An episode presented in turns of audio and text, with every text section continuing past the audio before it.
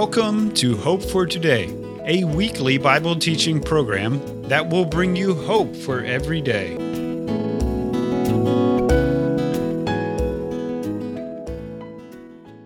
Hello and welcome. Thanks so much for joining us on Hope for Today. We are honored to be here with you and look forward to our time together. Today, I'd like to encourage you with some feedback we received from our listeners.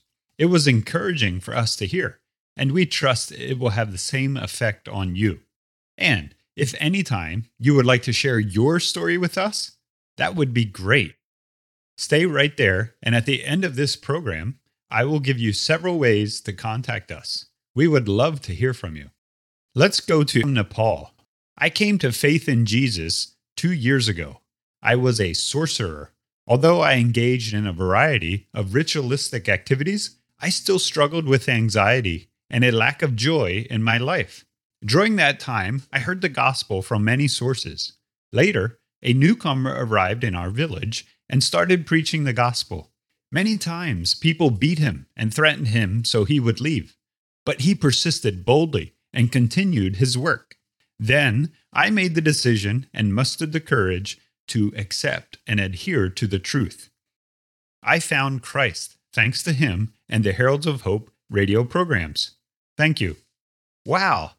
Thank Jesus for his great salvation. We are humbled to partner with him and trust that he will continue to use this program to glorify himself. Again, we thank you for joining us and trust that you have been encouraged by hearing from our listeners. Now, if you can, open your Bible to Exodus. And let's give our attention to Pastor J. Mark as he shares today's lesson with us. Here's something for you to think about. Can you experience what you have not seen? There are some facts of life that are real, but they're not visible. We can't see them. For example, can you see the air that you breathe? Of course you can't, but that doesn't mean it's not real. You and I can't see the physical law of gravity, but we see its effects if we're holding something and we open our hand. So you can experience what you cannot see and you can experience God too. Although you and I cannot see Him, I want to help you experience God. When God led Israel out of Egypt, it was for a very special purpose. He wanted to reveal Himself to them. So He had to prepare them for that revealing, that revelation. He wanted His presence to be real among His people. So He ordered Moses to build the tabernacle, or the tent of meeting, so that he could be among them. While the tabernacle was not God, it was a tangible expression of his presence. In the book of Exodus, we have the description clearly given. The instructions on how to make the tent itself are found in Exodus chapter 26 and verses 1 through 30. It was the tent to meet God, and it was to teach Israel and all of us that God dwells among his people in a separate and holy place. And yet, there he is in their midst, and in ours too. So listen carefully as I read Exodus chapter 26, verses 1 through 30. Moreover, you shall make the tabernacle with ten curtains of fine twined linen, and blue, and purple, and scarlet. With cherubim of cunning work shall you make them. The length of one curtain shall be twenty eight cubits, and the breadth of one curtain four cubits, and every one of the curtains shall have one measure. The five curtains shall be coupled together one to another, and the other five curtains shall be coupled one to another. And you shall make curtains of goat's hair to be a covering upon the tabernacle. Eleven curtains you shall make. The length of one curtain shall be thirty cubits and the breadth of one curtain four cubits, and the eleven curtains shall be all of one measure. And you shall couple five curtains by themselves, and six curtains by themselves, and you shall double the sixth curtain in the forefront of the tabernacle. And the remnant that remains of the curtains of the tent, the half curtain that remains, shall hang over the backside of the tabernacle and a cubit on one side, and a cubit on the other side of that which remains in the length of the curtains of the tent, it shall hang over the sides of the tabernacle on this side and on that side to cover it. And you shall make a covering for the tent of ram skins dyed red, and a covering above that of badger skins. And you shall make boards for the tabernacle of acacia wood standing up. Ten cubits shall be the length of a board, and a cubit and a half shall be the breadth of one board. Two tenons shall there be in one board, set in order one against another. Thus you shall make all the boards of the tabernacle. And you shall make the boards for the tabernacle, twenty boards on the south side, southward. And you shall overlay the boards with gold, and make their rings of gold for places for the bars. And you shall overlay the bars with gold. And you shall rear up the tabernacle according to the fashion thereof which was showed you in the mount. In these verses, we find the particulars for building the tabernacle. Those particulars were carefully given by God to Moses. The first particular that we note for the tent of meeting is the materials. Every detail was carefully spelled out to Moses for the materials that he was to use to construct this tent of meeting. The inner curtains, the one that would be visible from the inside, were to be made of fine twined linen. And much of this linen probably came from the garments of the Egyptians that they loaded on the Israelites as they were leaving Egypt. And then the outer curtains were to be made of goat's hair, of ram skins dyed red, and then finally badger skins. So the materials were fine twined linen, goat hair, badger skins, and ram skins.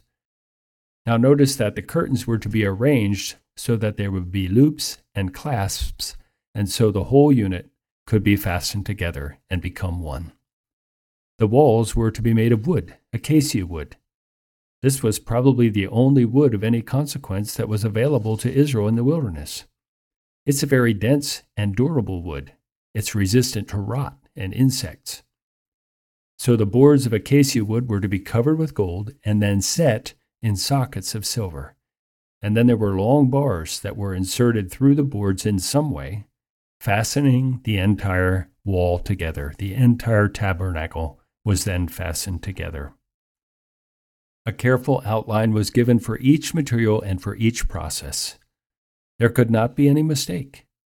The materials were carefully outlined because each one had special significance, and God was instructing Moses how to build this tent where they could meet him. Nothing was left to chance. Nothing was left for Moses and the people to do the way they wanted. They were following God's instruction. And so it is for you and me today. God has left nothing to chance in providing a place for us to meet Him. We meet Him through Jesus, the Lamb of God who takes away the sin of the world. And we meet Him by faith at the foot of the cross of Calvary. And then the next particular about the tent of meeting was the measurements. Each of the several curtains that we read about were carefully described. Some were made of fine twined linen. They were 14 meters long and 2 meters wide, or 28 cubits and 4 cubits, and they were coupled together to make one curtain. There were 10 of those linen curtains. And the curtains of goat's hair were to be longer, the same width, but longer, 15 meters long and 2 meters wide and there were to be eleven of those. So the goat's hair curtains were to be larger when they were put together, five in one part and six in another. Then the boards were five meters long and three fourths of a meter wide. On the north side and the south side there were to be twenty boards, so that the south and the north sides were fifteen meters long.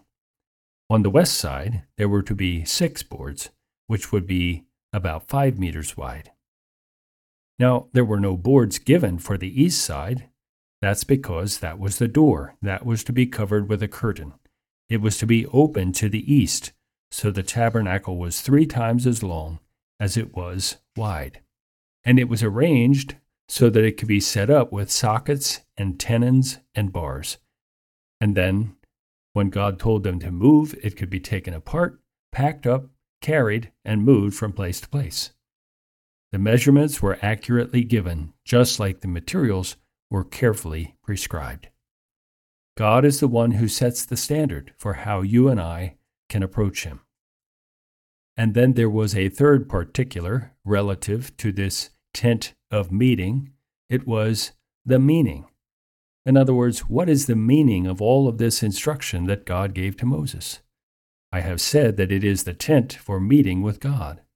And that meant that God wanted to live among his people. Now, I was especially impressed with the colors. Did you notice them? Blue, purple, and scarlet.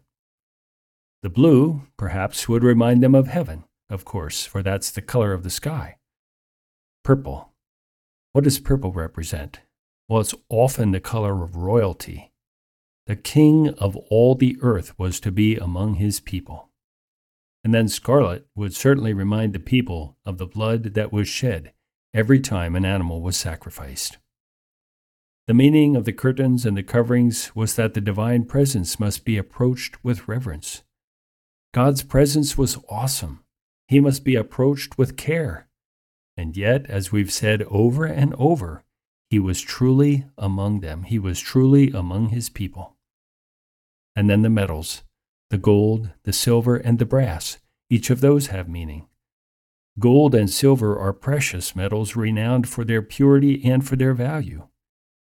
And brass is an alloy of copper and tin.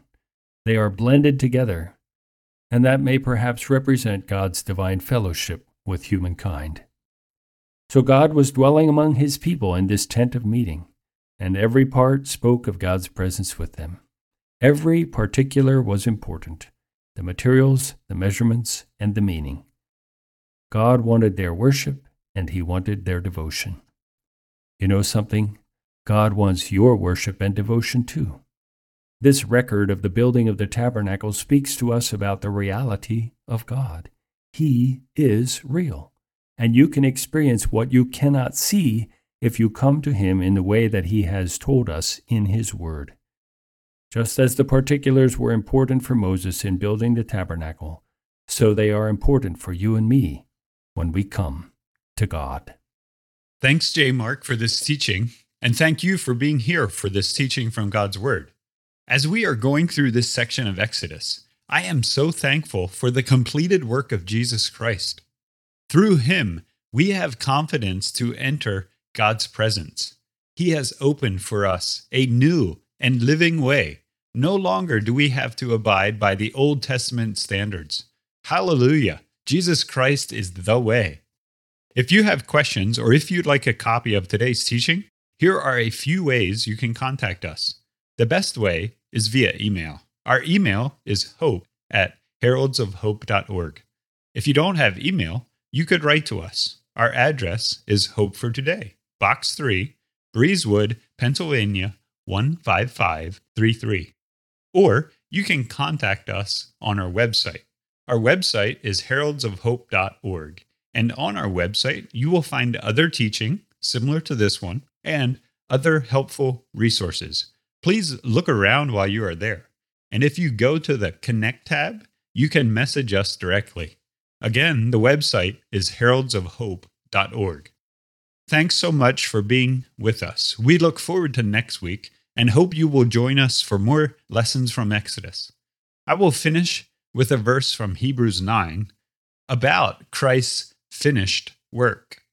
But when Christ appeared as a high priest of the good things that have come, he entered once and for all into the holy place, not by means of the blood of goats and calves, but by means of his own blood, thus securing an eternal redemption